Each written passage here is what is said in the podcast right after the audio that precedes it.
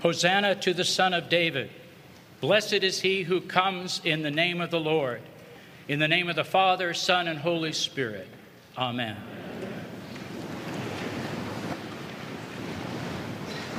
Jesus rode into Jerusalem on a borrowed donkey, and he approached Jerusalem from the Mount of Olives. More than 500 years before his birth, the prophet Zechariah it's a small, minor prophet just before Malachi to finish off the Old Testament. The prophet Zechariah prophesied that the Messiah would come and he would stand on the Mount of Olives. It was Matthew's way in quoting Zechariah 9 9 in that Palm Sunday text of saying, Here he is. Here is the Messiah that has come come in fulfillment to a long salvation history story. Matthew has identified the rider on that borrowed donkey as the son of David, the son of Abraham, Emmanuel, God with us, the one born King of the Jews in Bethlehem, worshiped by the Magi, exiled to Egypt, raised in Nazareth, announced by John the Baptist some years later as the coming one baptized in the Jordan, and a voice from heaven saying, This is my Son, in whom I am well pleased, who I love. Jesus goes on to defeat the devil in the wilderness, announce the coming kingdom, heal many, and teach. I have not come to abolish the law, but to fulfill the law. At a strategic point in his ministry, from which he will begin to head to Jerusalem and walk that hundred miles from Caesarea Philippi, Jesus asked his disciples, Who do people say that the Son of Man is? And they answer with the compliments that the people have been given. Some say that you're Elijah, some Jeremiah, you're one of the prophets. And Jesus turned and he said, But who do you say that I am? And Peter, so often speaking on behalf of the disciples, said, You are the Christ, the Son of the living God. And Jesus responded, Blessed are you, Simon, son of Jonah, for flesh and blood has not revealed this to you, but my Father in heaven. And from that point on, Jesus began to explain to the disciples how he must go to Jerusalem and suffer at the hand of the religious leaders, be crucified, and raised again the third day. Jesus had walked 100 miles, but he rode the last two. I find it just interesting, kind of curious, that at the height of the intensity that is about to take place, because if you read your Bibles from Matthew 21 following that week, there is just one intensity after another that Jesus takes pains to give the detailed directions of how to get the donkeys so that the owner of the donkeys didn't feel that he had been taken advantage of. What an interesting reflection on the Good Shepherd. The Good Shepherd that will fulfill completely the will of the Father for the sake of humanity is yet concerned for the dignity of the owner of the donkey. He understands that the Lord has use of him and that he'll be returned as soon as the Lord is finished. Symbols are really powerful. You know the power of corporate logos. Well, there's a lot of images in Scripture that help us to track the meaning of salvation history. Advent begins with a manger, an indication, a symbol of God's self imposed sacrificial powerlessness. But the broken altar of uncrafted stones is a symbol.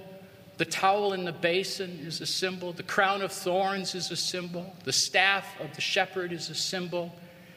These object lessons in Scripture are not easy to beautify or make ornamental. They come out of ordinary life, not religious life. And they stand as symbols that need a story. The donkey's story really comes in the words of the prophet Zechariah Rejoice greatly, O daughter of Zion. Shout, daughter of Jerusalem. See, your king comes to you righteous and having salvation, gentle and riding on a donkey, on a colt, the foal of a donkey. What a picture. What a picture of the approach of God for the sake of salvation. The humility, the invitation. In so many ways, God has come in gentleness and in mercy and in gospel truth, has not come to intimidate, has come in a way that is so accessible and so approachable.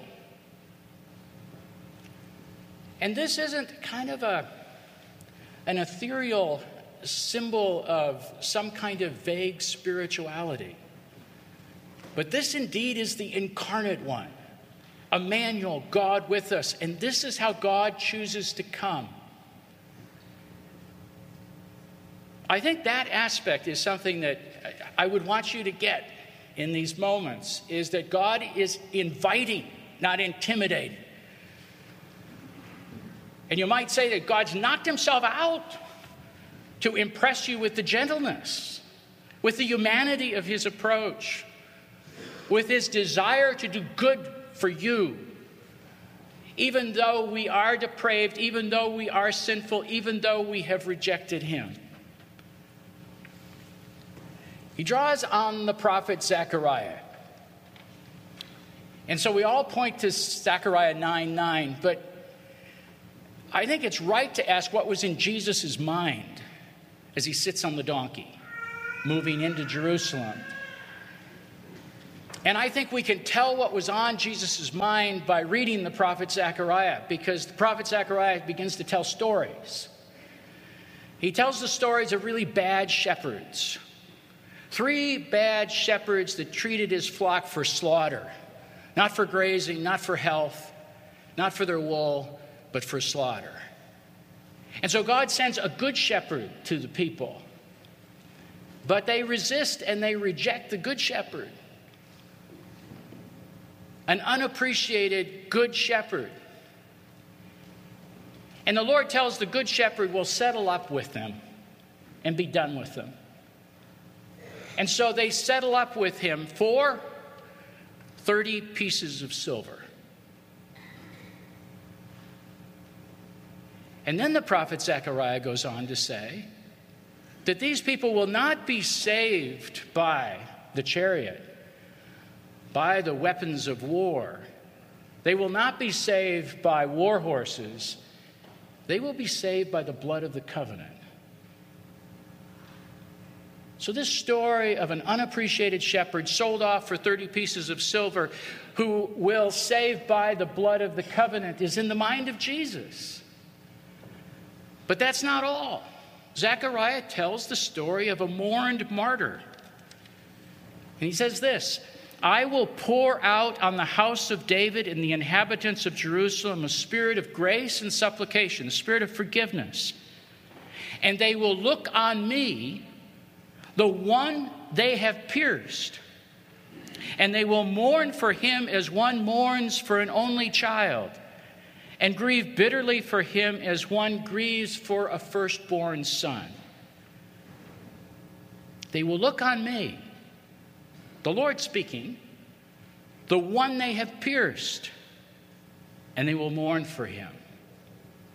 A humble, modest king coming into Jerusalem, but on his mind too is the mind of Jesus, is the unappreciated shepherd sold off for 30 pieces of silver.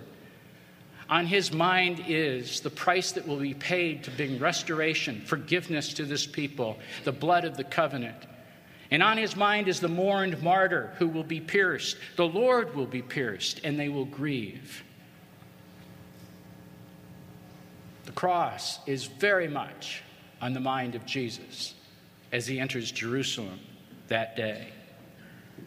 We hear the word of the prophet Surely he took up our pain and bore our suffering, yet we considered him punished by God, stricken by Him, and afflicted. But He was pierced for our transgressions, He was crushed for our iniquities, and the punishment that brought us peace was laid on Him, and by His wounds we are healed. We all, like sheep, have gone astray. Everyone has turned to his own way, and the Lord has laid on him the iniquity of us all. I think the church should extend the message of the gospel calmly as Jesus rode into Jerusalem on a donkey. I think the church should extend the gospel in an approachable, humble, and gentle way. We learn the strategy from Jesus himself. Karl Barth likened himself to a donkey. One of our most famous 20th century theologians called himself, I've just been a donkey in the right place and the Lord used me. I like that image. But there is a concluding image for us that ought to be kept in mind, and that is the image of the rider on the white horse in Revelation 19. I saw heaven standing open, and there before me was a white horse whose rider is called Faithful and True with justice he judges and makes war. His eyes are like blazing fire, and on his head are many crowns. He has a name written on him that no one knows but himself, dressed in a robe dipped in blood, and his name is the Word of God, King of kings and Lord of lords. Now is the time to receive the approachable, humble, crucified God. There will come a day, there will come a day when there will be a day of judgment, and God will reckon all people in response to His very approachable, grace filled, merciful gospel. But know this every knee will bow, and every tongue will confess that Jesus Christ is Lord. In the name of the Father, Son, and Holy Spirit, Amen.